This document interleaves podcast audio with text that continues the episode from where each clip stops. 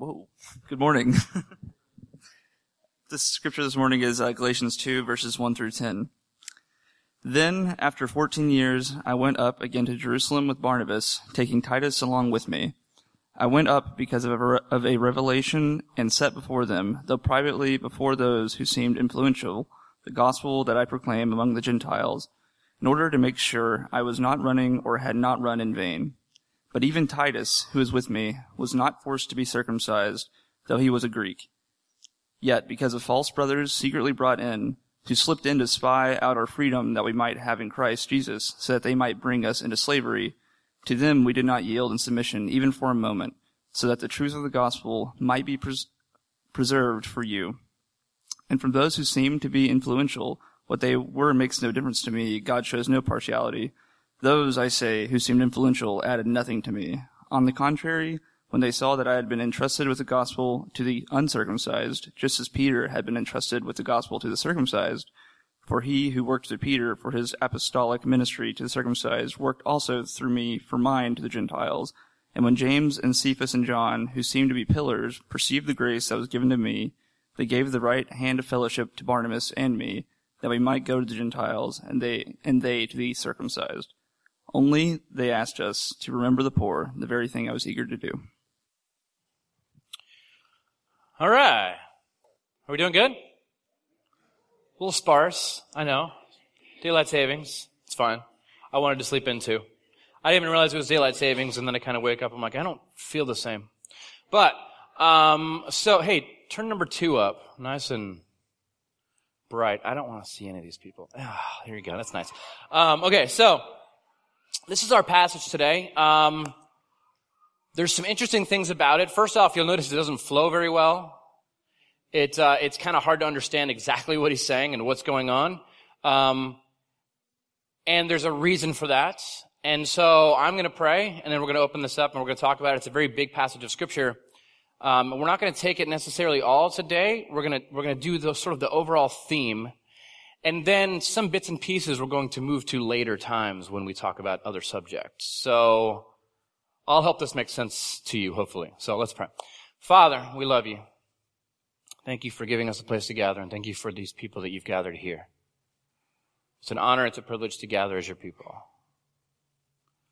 Speak to us this morning, give us peace, give us calm, uh, give us understanding, and give us faith and hope and trust um, to follow you closer every day. We, we believe that your path is the right path. And we believe that as we follow you, as we put one step in front of the other, that we find hope and that we find healing and that this healing spreads throughout the world. And so let us be your people and take part in this. Thank you. In your name. Amen. So, um, like I said, this is a very disjointed um, passage. Um, from everything I've read um, about this passage, what we can gather is that Paul is kind of distressed. He's writing with several things on his mind, and there's several people that he's sort of writing about and events that he's writing about, and he's trying to write in a way so as not to ruffle feathers or offend people, or it's, it's really interesting. It's sort of a balancing act. And we're going to talk about that. Um, but first, um, we're going to, so here's how it's going to go today. I'm, I'm, I'm going to tell myself and you can listen. We're going to talk about sort of the, the intermediate years of Paul. What exactly happened before he met the apostles? And then we're going to talk about sort of, um, relationally what was happening. How did he handle all these people with all these different cultures, all these different relationships, all these different groups of people that were so easily offended and somehow he worked with all of them. So we're going to talk a little bit about that and then human relationships and then what to do in the midst of strife. Um, when we are called, sometimes we feel like we're being pulled to take sides or we feel like we're being pulled to maybe speak truth into somebody's life. How does this work? So I'm going to start with talking about the intermediate years sort of of Paul here.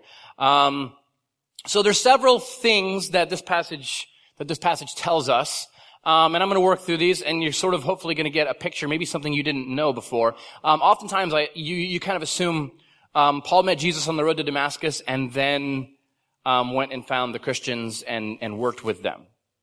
That is the farthest thing from what actually happened. We, we've already talked several times about Paul. The first thing he did after he met Jesus is he went to Arabia, Um, and then he went to Damascus. He went to Arabia. We're assuming because that's where Sinai is, and he needed to spend some time uh, following in the footsteps of the prophets and sort of spending time in solitude and silence with God, figuring things out because his whole infrastructure for his faith had just been utterly destroyed in one day. Um, and then he goes to Damascus, and he is there. Um, and he preaches in and around um, Damascus, and then he makes his first uh, trip to Jerusalem uh, to visit. It says Cephas. We know that Cephas is Peter. Um, and uh, so three years after after going back to Damascus, he goes and visits Peter in Jerusalem, and uh, and then the only other apostle he sees there is uh, is the brother uh, the brother of Jesus, James. And then um, after that, he spends the next 14 years preaching in and around Syria and Cilicia. 14 years.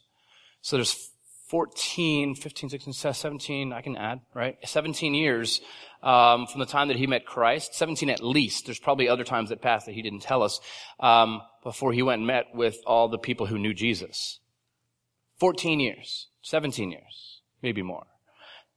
Whatever. Don't worry about me. And so that's a long time. And so you, you, that raises a lot of questions for me, questions which I'm hopefully going to try to answer. But after this, um, so after this, the 14 years he spends here uh, preaching in and around Syria and Cilicia, he takes a second trip to Jerusalem um, to meet with who he calls the three pillars: Peter, James, and John, um, folk singers of yore. And he uh, he goes and finds them, and um, he calls them the pillars. And, and, it's really interesting what he says. Let's look at it. Um, says, and when James and Cephas, that's Peter, and John, who seemed to be pillars, perceived the grace that was given to me, uh, they gave the right hand of fellowship to Barnabas and me, that we should go to the Gentiles and they should be circumcised. So we have, um, he talks about them in, in this way that they're pillars. What does that mean? Well, um, the, the early Christians sort of saw themselves as, as sort of the new temple, sort of the response to um, the Judaism that they, they came from. They said, no, we have a new temple. We are the temple. And the whole temple is sort of built upon these pillars, the, um, the apostles.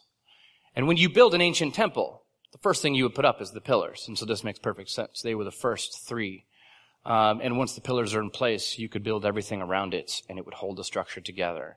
And, uh, and so there's this air of reverence. There's this air of respect there's this sense of they hold this level of authority in the early church. Um, and so he meets with them and he says, and it, they were like pillars in the early church.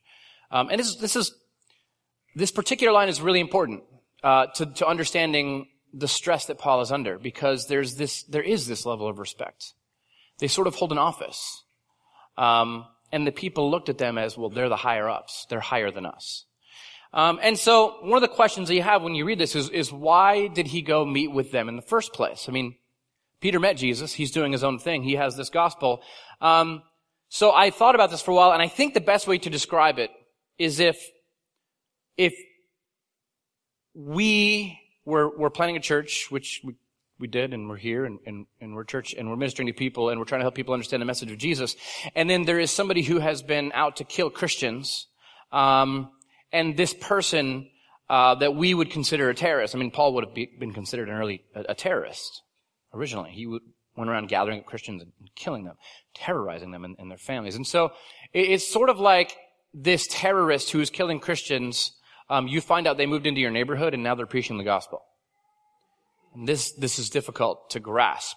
And there is absolutely this sense of, oh, I don't really trust that guy. I mean, we barely trust Justin Bieber when he says he's a Christian now, right?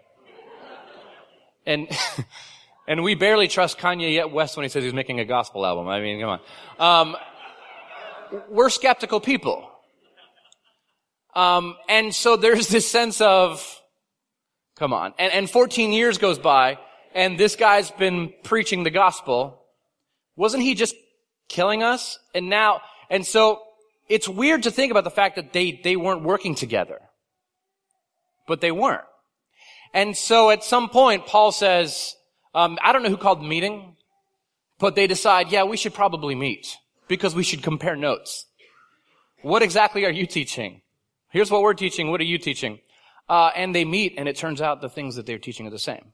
He even says in this passage, they, when I met with them, they didn't add anything to my message. And they didn't take anything away from my message. We were teaching the same message. I came to my conclusions through spending time um, meditating on the Word of God. I met Jesus on the road to Damascus. His Spirit was here. He's leading me and guiding me in my studies. And they met Jesus in in real life, walking with Him and learning Him in this way. And there's different ways that we hear from God. Um, and so, where there was this mistrust, now they're suddenly, oh, we're the same. And so, there's several things that come out of this meeting. First off, um, he says that they decided that they were they were partners in the gospel. The passage says, and we found that we agree to be partners in the gospel. He, he actually says uh, they extended the, what he calls the right hand of fellowship. It's an ancient way of saying we're on equal footing. Um, I had a teacher, I think, in elementary school who used to threaten me and said, "I'm going to give you the right hand of fellowship." I don't know what that meant. Um, but so, but but in in context of the early church, uh, this was meant to be sort of this. Um, we're working together. We're on the same level. And another thing that happened was they they came to this agreement that we're going to have two different ministries, um, and they solidified. Yes, we're teaching the same thing. Um, Paul, um, you're going to go to the group who they call the uncircumcised. We're going to get to that stuff later, not today. Um, who they call the uncircumcised, the, the Gentiles, the Greeks, the Rome. He's going to write letters to Rome, and he's going to go visit and plant churches in Rome and, and Roman colonies such as Philippi, Ephesus, the places of emperor worship. So Paul's going to do the work with people that aren't Jewish, and the three pillars are going to do the work with the people that are Jewish. And so they're going to preach the gospel to these people. And this is, of course, going to raise all kinds of problems, and we'll get there too. Um, so they, they sort of agree, you're going to go work with these people, we're going to work with these people. So are we all caught up? This is where we are. Um, so this meeting happens. They come to some agreements. And then Paul writes this letter, and this letter is, is really disjointed. And, and the reason, um, as you look at the context and what he's going through, comes, it comes kind of clear. Um, so there's this, um, I, I know some of you in here I, have met, like, have hiked the Appalachian Trail, um, which is kudos to you. Um, I'm sort of a, a homebody, my books. I'm built for comfort, not for speed or rugged outdoors. Um, and so uh, there's this section of the Appalachian Trail that that is called um, Katahdin, um, and it's it's sort of they call it the razor's edge. And on one side, um, there's a really long drop to your death, and on the other side, there's an equally long drop to your death. And it's it's terrifying. And there's lots of pictures of this. I don't know if any of you have been there. I haven't been there. Don't really plan on it. Um, but I enjoy Google and the pictures that it brings us. Um, but when I picture Paul and the work he's doing, this is kind of what I picture. I think this is a great metaphor for what he's doing. Um, he's walking sort of this very fine line between lots and lots of people that it could go very bad at any moment. It, um, even N.T. Wright writes, writes about this. He says if he takes one step to the right, it's disaster. One step to the left, it's disaster. This kind of explains the writing um, and the disjointedness of the paragraph because he's he's trying to be very careful. Now, um, so on one side, Paul is independent, and we talked about this. He is independent, and he wants his people in the city of Galatia to be independent people, um, to have a church and to have community, but also to to teach themselves and to grow and have sort of this daily spiritual discipline, this life filled with discipline where they spend time in the Word and they spend time with their Lord and they spend time in community and fellowship and um, and worshiping him in this way. so he wants them to remain independent. He also wants them to know, like, all, all of the information, Paul says, that, that I have, this is where I got it. The whole point of him writing this letter is to say, I didn't get my information from the apostles. But now he's saying in the letter, but I did go visit the apostles. And so there's this sense of he wants them to know he's independent. He didn't learn from them, but he did go meet with them. So he doesn't want them to think that like, oh, I learned everything from these apostles. And on the other end, um, he doesn't want to be so independent of the apostles that they don't have fellowship. Um, and there's another problem because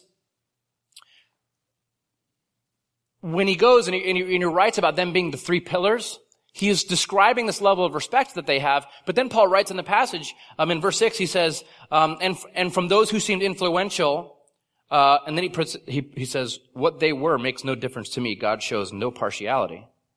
Those, I say, who seemed influential added nothing to me. Um, so he says, There were people there who were very influential, but that doesn't really matter to me because I don't think God shows partiality to people. So Paul um, is not a person who necessarily believes in these sort of hierarchies. He doesn't. Um, you can clearly see that um, he's not. He believes all are equal in the church. He doesn't want to add sort of these different levels like they had because he grew up in the jewish faith and, and there was this level which people always wanted to attain and it was this earthly thing and it was respect from other people and he says no in the church we're equal but the problem is as he's saying this he also realizes that the audience that the three pillars are working with come from a different context and they hold these guys in a high respect and he doesn't want to diminish that so he has this certain way and he knows these people that don't have the same way but he still doesn't want to diminish their thoughts. And I think this is huge. Because he wants to partner with them, but he doesn't want to ruin what he's doing. He wants them, he wants to respect them and the position, the authority that they hold, but he doesn't want his people to think that that's how it has to work. And so he's very much trying to be very, very careful with his words. And you can see it. Um, N.T. Wright writes about it, and he says, uh, unity is the summit of the mountain, the goal at the other end of the dangerous ridge. And because Paul is determined to get there in one piece, he keeps to the path. And so he's walking this very narrow edge of like, I want to work with you. I'm not a respecter of persons or of high positions in the church. I don't want to offend you though. So I care. I want to partner with you, but I, but I don't want to be controlled by you. And so I also want my people to respect people, but I don't want them to be respecters of people, if that makes sense. Um, and so he's walking this very fine line. Um, and of course, in this passage, there's lots of other things. In the midst of this huge dis- disjointed paragraph, couple of paragraphs here, there's there's things about visions that he saw. There's things about um, Timothy having these arguments about being Greek and maybe converting to Judaism um, physically with uh, the laws and circumcision and all that. And then there's uh, apparently some spies that were sneaking in and doing some snooping. And so um, we're going to get to all this later, but I want to talk about the relational part of this today because what Paul's doing is really impressive, I think, and it's something we we rarely see, but we should see more of. Um, walking this, this sort of line and, and, and not taking sides. Perhaps, perhaps you have been in a position where you are forced to navigate sort of the strife of others. Maybe you've you're in, in a, in, a, workplace or an environment or a ministry environment where there's sort of this old guard and there's this new guard. And, and there's sort of this sense of I have to take a side. And I mean, I, I can't tell you how many blogs I see every week and podcasts I hear every week that are raging against the church in America. Um, and I get it, but at the same time, I don't think the answer is rebellion. I don't see that. I don't think the answer is to tear them down. I don't think tearing people down fixes anything. And I, it appears that's what Paul believes too. It appears that this is, this is the road that he's walking on. Uh, and maybe it's not that. Maybe it's some other kind of strife you've been navigating. Maybe there's, you're being forced to take a different side in a family or a relationship that's fallen apart or a, um, sort of some kind of relational strife. And there's two different sides and they're demanding that you not only see it their way, um, but take their position, speak their words, do their deeds, and join them in what they are doing. And it's difficult for you because you kind of see the other side. And you say, well, there's two sides to every story. And this is where Paul is. He's navigating this very sort of narrow ridge. Um, I think the first thing you need to understand is what we talked about last week solitude. You are not a slave to anyone. You're a follower of Jesus. You are free. You are free to love all people in all situations. Um, you are free to be not controlled by other people. There's always a third way. There's always a middle path that refuses to sacrifice another person. Jesus has already been sacrificed. You don't need to sacrifice another person. Paul didn't need to come in and say, um, you know what? I don't, I don't buy into your system of, I'm not a part of your system of, of, of your hierarchies and, and your respected positions. I want a, a flat church. Instead, he, he comes in and he says, the people really respect them and they look up to them. And I, I want the people to be healthy. I want them to be healthy. And so I'm going to, I'm going to partner with them and we're going to work together. We don't see eye to eye on everything. Um, this, I, I see, I'm, I'm starting to see this a little more lately as, as, uh, as you pass oftentimes from your young 20s, you're, I guess you're expected to be sort of re- rebellious, right? And, and, and, you know, down with the man and all this stuff. But as I got older, I've, I've started to understand that like,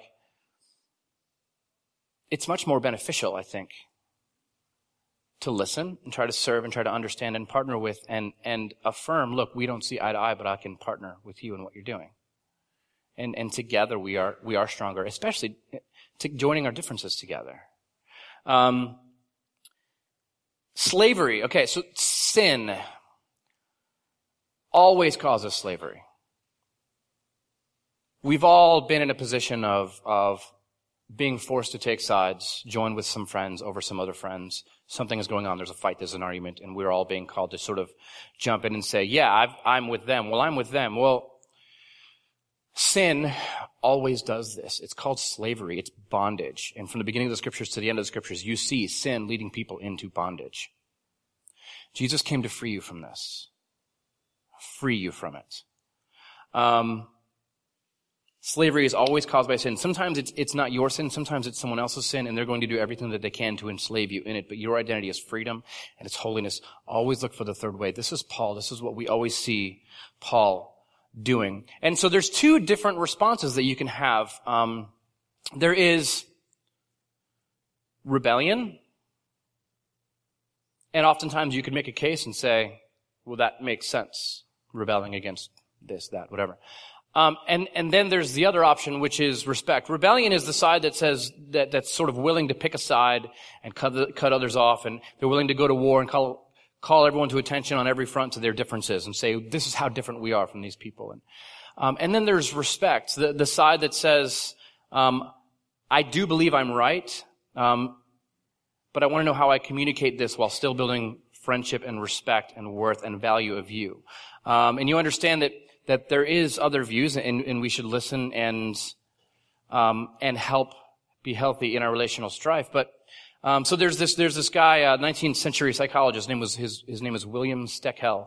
Um, and he did a lot of work on, uh, maturity and, uh, what happens to the brain and, and, and growth and, and, and he has a, a profound, um, quote that I wanted to put up here. It says, the mark of the immature person is that they want to die nobly for a cause, while the mark of the mature person is that they want to live humbly for one.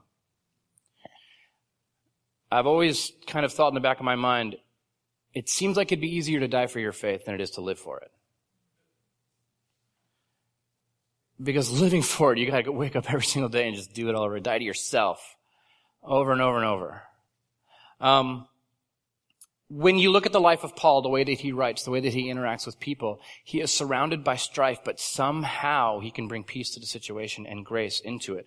There's one passage in Romans 12, 18 where he says this, if possible, in, and so far as it depends upon you, live peaceably with all. And I love this passage because he, he's admitting it's not always going to be peaceable. But whatever part you play in keeping the peace, whatever offense you brought to the table, put that out there um, apologize, beg for forgiveness. Whatever actions that you can take, whatever you have brought to the situation, whatever response you have, whatever is your sort of kingdom in your personal space, the things that you bring to it should be gracious. The things that you bring to it should be peaceable. There will always be people trying to take you there, trying to get you to fight, trying to get you into the battle. And Paul says, whatever you bring to it, whatever you are in control of, whatever part you have to play, do everything you possibly can to live peaceably with others. This is what the gospel does. The gospel, even if nothing else, it brings peace into our lives. At the very least, it should, it should change the way that we interact with strife in our world. It should change the way that, that we act when we walk into a situation where there are two sides. Whatever part we have to play, we have a responsibility to bring the peace of God into the situation. Um, so when I was, one of the things that, that was always modeled to me in, in my family by my parents, and then it was sort of passed down to my brothers. And I remember my grandfather modeling this for, for my, for my, for my dad as well. And so it's sort of this thing that, that I, I think, um, the men going back in my family for several generations have tried to make sure that they, that they pass down is this sense of, um, respect for things that you don't understand. And so my mom, I, and, and, the best way to describe this is to tell a couple stories about it. My mom, when we were growing up, my dad was, uh, we were never really members of a church. My dad was sort of a missionary. He would travel around and, and, and raise support for these various things.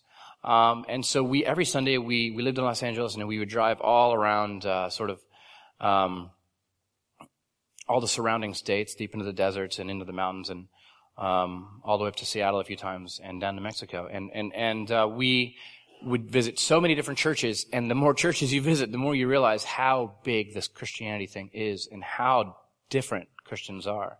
Um, and my mom would keep this little hat. Do I think those two things? I remember sort of a thing that I I guess I described it as a doily. It was a hat though, and then and then there was like a little fancy hat, like Sunday morning hats. People used to wear women used to wear hats in church, and it comes from this um this sort of very literal interpretation of, of head coverings in this passage in scriptures that, that says that a woman should ever have her head covered. And, and we've talked about that before. And, and I don't interpret the passage the same way. And my parents didn't either. But my parents, we would pull up to a church for my dad to speak and she would look, she would look around and she would say, hmm, I think this looks like a hat church. pull out her little hat, put it on her head. I know my parents didn't see things that way. But there was this sense in which she respected the people, she respected their traditions, and is, is that your hill to die on? I refuse to have my head covered. I will not wear a hat. That's the hill you're going to die on? No, instead, instead, they would submit to the situation and the people that were there and love them and serve them in whatever way that they could. And then my dad would, would, would teach and he would talk about what God's doing in the world and invite them to get involved. And I've always respected that. Um, even, okay, so like two weeks ago, my, my brother taught here, and, and then the next day he calls me up and he says, hey, do you have a, do you have a KJV Bible? And I said, I do, but why do you need one of those? He goes, well, I'm teaching at a church tonight. I'm going to be preaching at a church tonight. Um, and so I dug a, a 1611. If you're not familiar, if you had not spent a lot of time in church, it's, it's a, it's a, it's a, it's a translation. It's the first English translation from, uh, well, that's arguable, from, from 1611. Um, we're not getting into that. Um, and it's, it's really hard to read. And it's, uh, so I, I let him borrow this 1611 KJV Bible. And I, in my brain, I'm younger than him and I, I think, why would you go there? It, it was this ultra sort of really super fundamentalist church where they read this one particular version of scriptures and they believe it is the only inspired version of God and you should not read any other version of the Word of God. And I cringe at that and I say, that should not exist. This thought, this should not exist and we should do everything we can to fight against this. But he calls me and he says, yeah, I'm speaking at this church tonight. And so what he did was he put on a nice shirt and it's high and he covered up his tattoos and he combed his hair and he borrowed my KJV Bible and he taught at this church and he talked about what God was doing. And it reminded me of what my grandparents modeled to me and what my parents modeled to me about respecting people where they are entering into relationship with them because if there's any change to be had, it's there. That's where it is.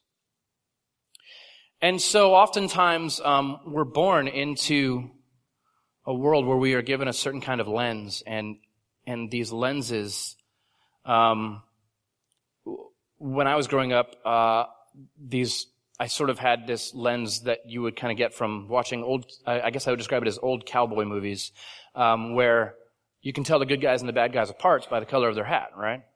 The good guys are wearing white hats and bad guys are wearing black hats. Now, um, this brings all kinds of cultural problems into our, our, view of the world today, and, and people don't do that anymore, which is good. But um, it it it sort of forces you to to think in binary, of like, I'm wearing the good guy hat, and they're wearing the bad guy hat, and I'm 100% right, and they're 100% wrong and they have no good points to make, and I don't have, my points are all just really, really good. Um, and we think in this sense of, of sort of this binary kind of way, and I sort of, um, somewhere along the line, I, I think I picked that up in my teen years and into my 20s, and, and I went to a, a school that taught a certain way of looking at the world, and, there was no nuance. There was no attempt to understand. And it's almost like the gospel didn't really reconcile people. It only separated them. Um, and so I remember at one point I'm in uh, I'm in the state of Virginia and I'm in a Subway sandwich shop and I'm standing behind this very large gentleman with an incredibly low voice and he's talking to very loudly. Um, he's wearing a, a suit and I came to realize well like I'm standing in line behind Jerry Falwell Senior, who died in like 2002. Um, and I'm standing in line behind Jerry Falwell and just trying to get my sandwich. And he's talking to people and, and this was three months after 9-11. And I had seen like the night before late night television mocking him for his comments about 9-11 being caused by the ACLU and all of this. And I wasn't a fan. And, and in my brain, black hat, white hat, right? I'm 19 year old. I've got the world figured out. Um, and I'm standing here just judging this guy. And so as I watch, it was a very long line of people. I watch, he's, he's talking to everyone and, and he's, he's asking them questions and he gets to the front of the line and he knows the names of all the people behind the counter. He knows their names and, and he's, he knows what's going on intimately in their lives. There was one girl whose, whose mom the week before had died of, of an overdose, a drug overdose. She was, she was like 18. And he's talking to her and he's consoling her and he's trying to give her hope. And he calls her over and she walks around the counter and he sits down and prays with her. And I'm watching this and it's challenging the way I look at him. And I saw love in his eyes. And at one point, I'm pretty sure he was crying with her. And the way that he was moving through that restaurant, I have never moved anywhere. And so I saw the gospel at work.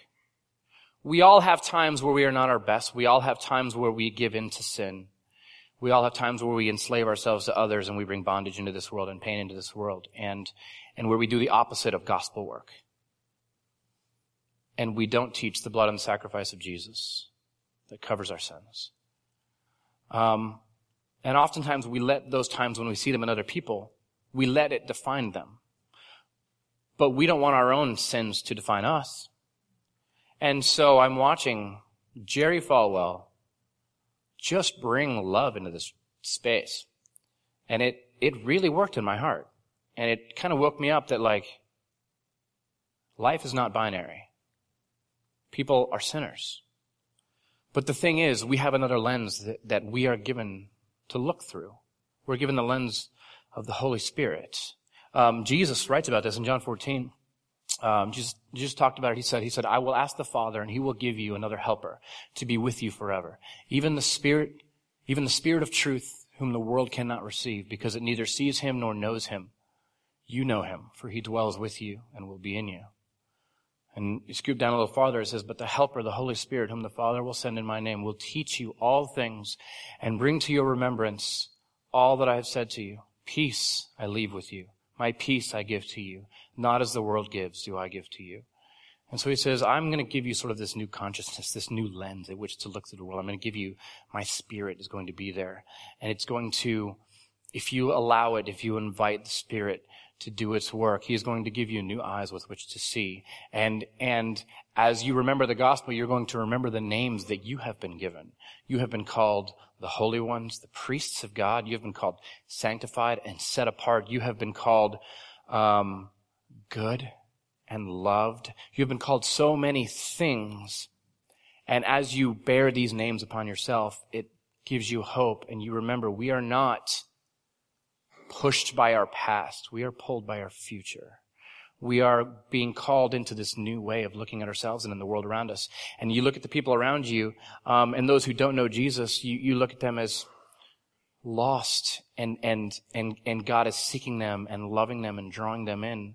And those who you know who are followers of Jesus, well, they're saints. You don't hold their sins against them. You look at them as saints and you look at them as the holy ones and your brothers and sisters. And so these names that we are given to look at each other and call each other by, these lenses that we are given to look at the world through, these are the things that should influence us. When you look at Paul and him navigating relationships um, in his life, you see this whole new way. And hopefully we're going to catch some of that as we keep studying through the book of Galatians. Um, I don't know what you're struggling with today. I imagine every one of us has some sort of relational thing that we are struggling with and someone and some situation and we're, and we're bearing this burden.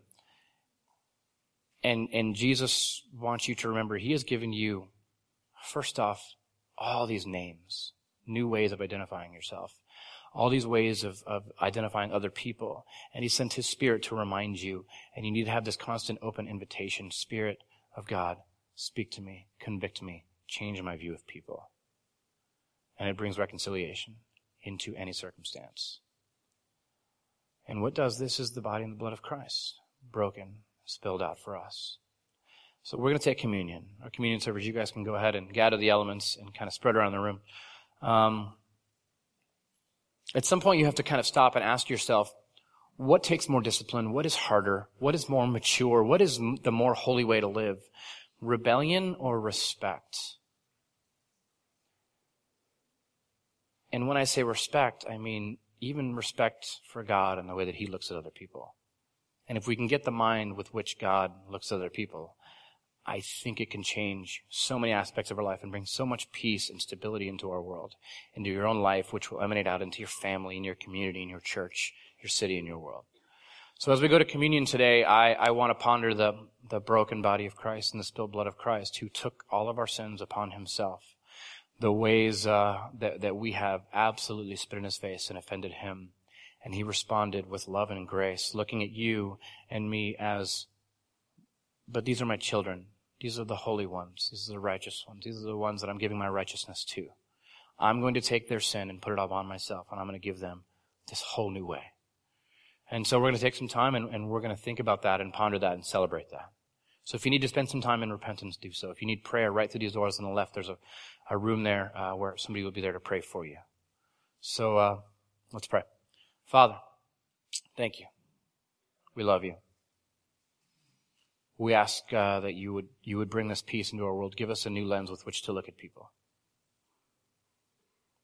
Help us to remember that none of us, not our identity, not our relationships, not uh, any part of us, um, according to your gospel, is, is pushed and driven by our past and our failures. We are pulled into this new future which you have declared. And help us to absolutely buy into that and run towards it. We love you. Thank you. Your name. Amen. Take some time and uh, talk to Jesus.